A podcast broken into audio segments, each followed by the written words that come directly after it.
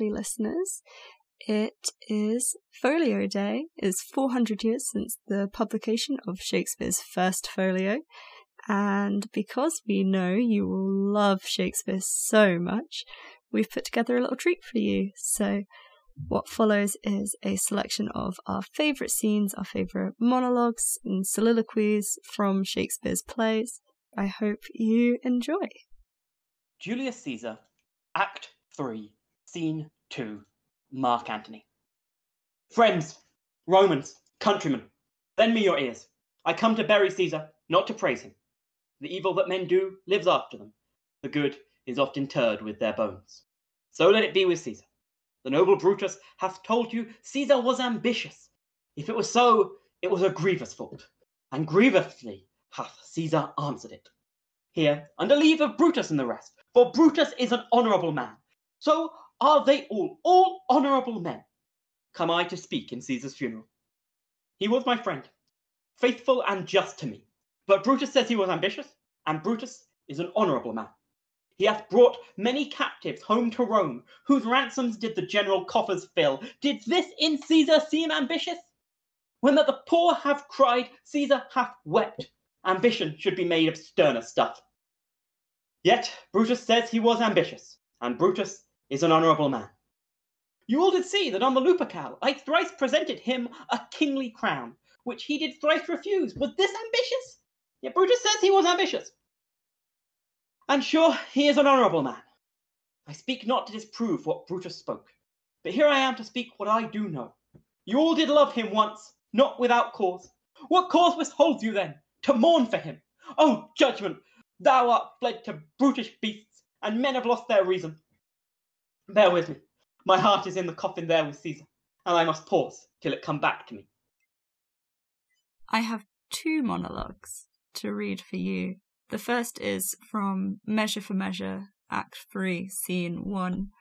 It is spoken by Isabella. Um, so this scene comes after she's been given an ultimatum by Angelo, who is a government official, where she can either sleep with him and absolve her brother of his crimes, or not do that, and her brother will be put to death in the morning.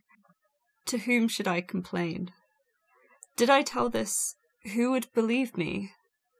O perilous mouths that bear in them one and the selfsame tongue, either of condemnation or reproof, bidding the law make curtsy to their will, hooking both right and wrong to the appetite to follow as it draws. I'll to my brother, though he have fallen by prompture of the blood, Yet hath he in him such a mind of honour that had he twenty heads to tender down on twenty bloody blocks, he'd yield them up before his sister should her body stoops to such abhorred pollution. Then Isabel live chaste, and brother die. More than our brother is our chastity.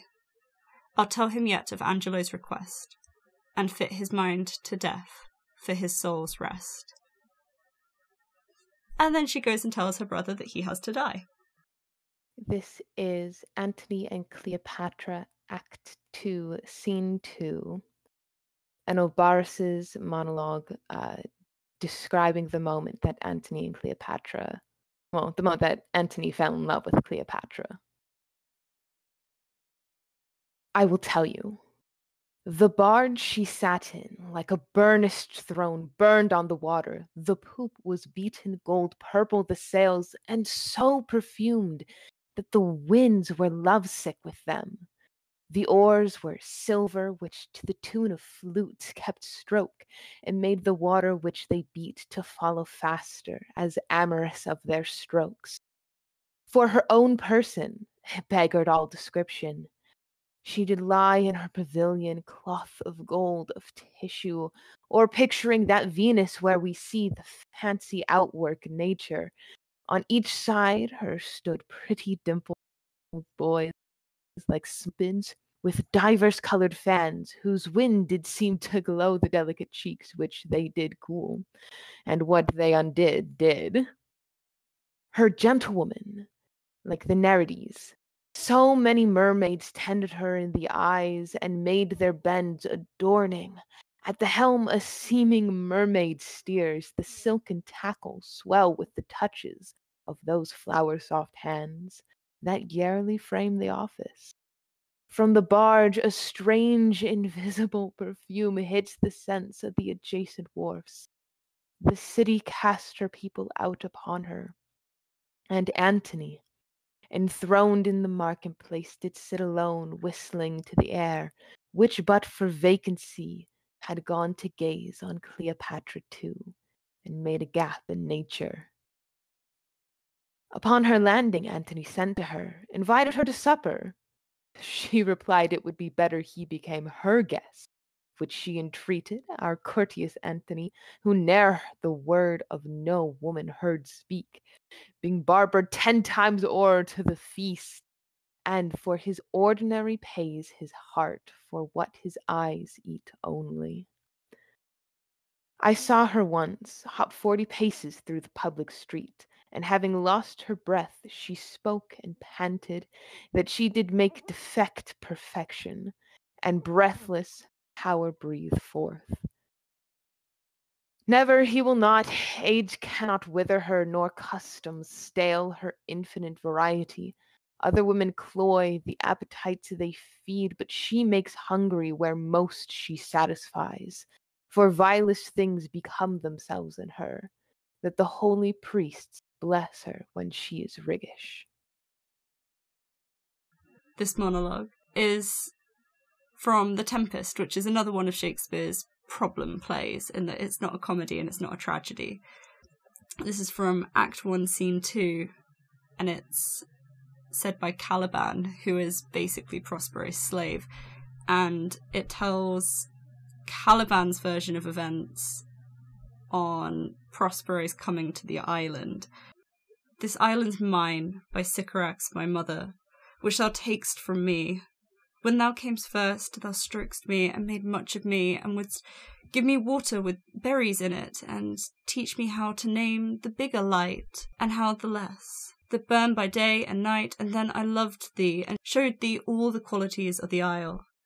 The fresh springs, brine pits, barren place, and fertile. Cursed be that I did so all the charms of Sycorax. Toads, beetles, bats light on you, for I am all the subjects that you have, which first was mine own king. And here you stymie, in this hard rock, whiles you do keep from me the rest of the isle. Poor Caliban. he deserves so much better than what he's given. Romeo and Juliet, Act 2, Scene 2. Juliet, who is waiting for the nurse to come back with news of the planned, marriage with Romeo. The clock struck nine when I did send the nurse. In half an hour, she promised to return. Perchance you cannot meet him. That's not so. Oh, she is lame. Love's heralds should be thoughts, which ten times faster glide than the sun's beams, driving back shadows over luring hills. Therefore do nimble pinioned doves stroller, and therefore hath the windswift cupid wings. Now is the sun upon the highmost hill of this day's journey, and from nine to twelve is three long hours, and yet she is not come. Had she affections and warm youthful blood, she would be as swift in motion as a ball. My words would bandy to my sweet love, and his to me. But old folks, many fain as they were dead, unwieldy, slow, heavy, and pale as lead. Oh God, she comes! Oh, honey nurse, what news? King Lear, Act 1, Scene 2, Edmund. Thou, Nature, art my goddess. To thy law my services are bound. Wherefore should I stand in the plague of custom, and permit the curiosity of nations to deprive me, for that I am some twelve or fourteen moonshines lag of a brother? Why, bastard, wherefore base, when my dimensions are as well compact, my mind as generous, my shape as true, as honest madam's issue? Why brand they us with base, with baseness, bastardy, base, base? Who, in the lusty stealth of nature, take more composition and fierce quality than doth within a dull, stale, tired bed, go to the creating a whole tribe fops, got between asleep and wake? Well then, legitimate Edgar, I must have your land. Our father's love is to the bastard Edmund as to the legitimate. Fine word, legitimate. Well, my legitimate, if this letter speed and my invention thrive, Edmund the base shall top the legitimate. I grow, I prosper. Now, gods, stand up for bastards. Scottish Play, Act 1, Scene 7, spoken by the title character. Uh, Macbeth, but wait, don't say that, okay? Yeah, okay. If it were done when 'tis done, then 'twere well. If it were done quickly, if the assassination can trample up the consequence and catch with his surcease success, that but this blow might be the be all and end all here, but here upon this bank and shoal of time, we jump the life to come. But in these cases we still have judgment here, that we but teach bloody instructions, which being taught return to plague the inventor. This even handed justice commends the ingredients of our poisoned chalice to our own lips. He's here in double trust. First, as I am his kinsman and his subject, both strong against the deed, then as his host, who should against his murderer shut the door, not bear the knife myself? Besides, this Duncan hath borne his faculties so meek, have been so clear in his great office that his virtues will plead like angels, trumpet tongued, against the deep damnation of his taking off. In pity like a naked newborn babe, striding the blast, or heaven's cherubim, horsed upon the sightless couriers of the air, shall blow the horrid deed in every eye, that tears shall drown the wind. I have no spur to pick the sides of my intent, but only vaulting ambition which o'erleaps itself and falls on the other. This is from Antony and Cleopatra, Act 5, Scene 2. Sir, I will eat no meat, I'll not drink, sir. If idle talk will once be necessary, I'll not sleep neither. This mortal house I'll ruin, do Caesar what he can. Know, sir, that I will not wait pinioned at your master's court, nor once be chastised with the sober eye of dull Octavia. Shall they hoist me up and show me to the shouting varletry of censuring Rome? Rather a ditch in Egypt be gentle grave unto me. Rather on Nilus's mud lay stark naked, and let the waterflies blow me into a pouring rather make my country's high pyramids my gibbet and hang me up in chains. Richard II, Act 2, Scene 1. John of Gaunt. Methinks I am a prophet, new inspired, and thus expiring do foretell of him.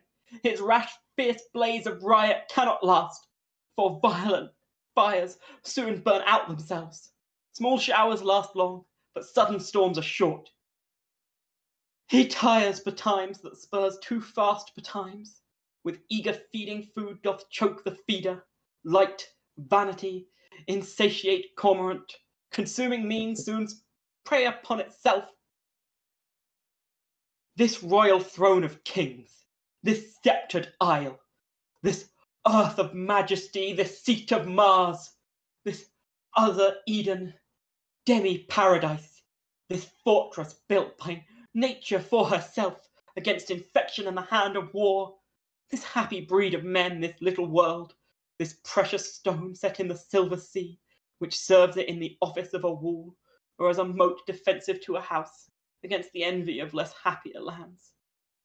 This blessed plot, this earth, this realm, this England, this nurse, this teeming womb of royal kings, feared by their breed and famous by their birth, renowned for their deeds as far from home, for Christian service and true chivalry, as is the sepulchre in stubborn Jewry of the world's ransom. Blessed Mary's Son, this land of such dear souls, this dear, dear land, dear for her reputation through the world, is now leased out. I die pronouncing it, like to a tenement or pelting farm. England, bound in with the triumphant sea, whose rocky shore beats back the envious siege of watery Neptune, is now bound in with shame, with inky blots and rotten parchment bonds. That England that was wont to conquer others hath made a shameful conquest of itself. Ah, would the scandal vanish with my life? How happy then were my ensuing death!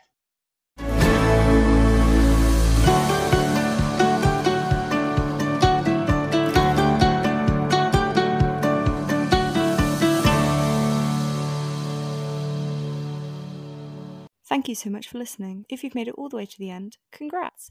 You're officially much stronger than half of our friends. If you're enjoying listening to this podcast, please subscribe so you get notified when we update, or sign up for our Patreon at patreon.com forward slash hey underscore i underscore like, where you have a direct line to us, the creators. You can also follow us on Tumblr at hey I like, which is all lowercase. That's all for now. See you next time on Hey I Like.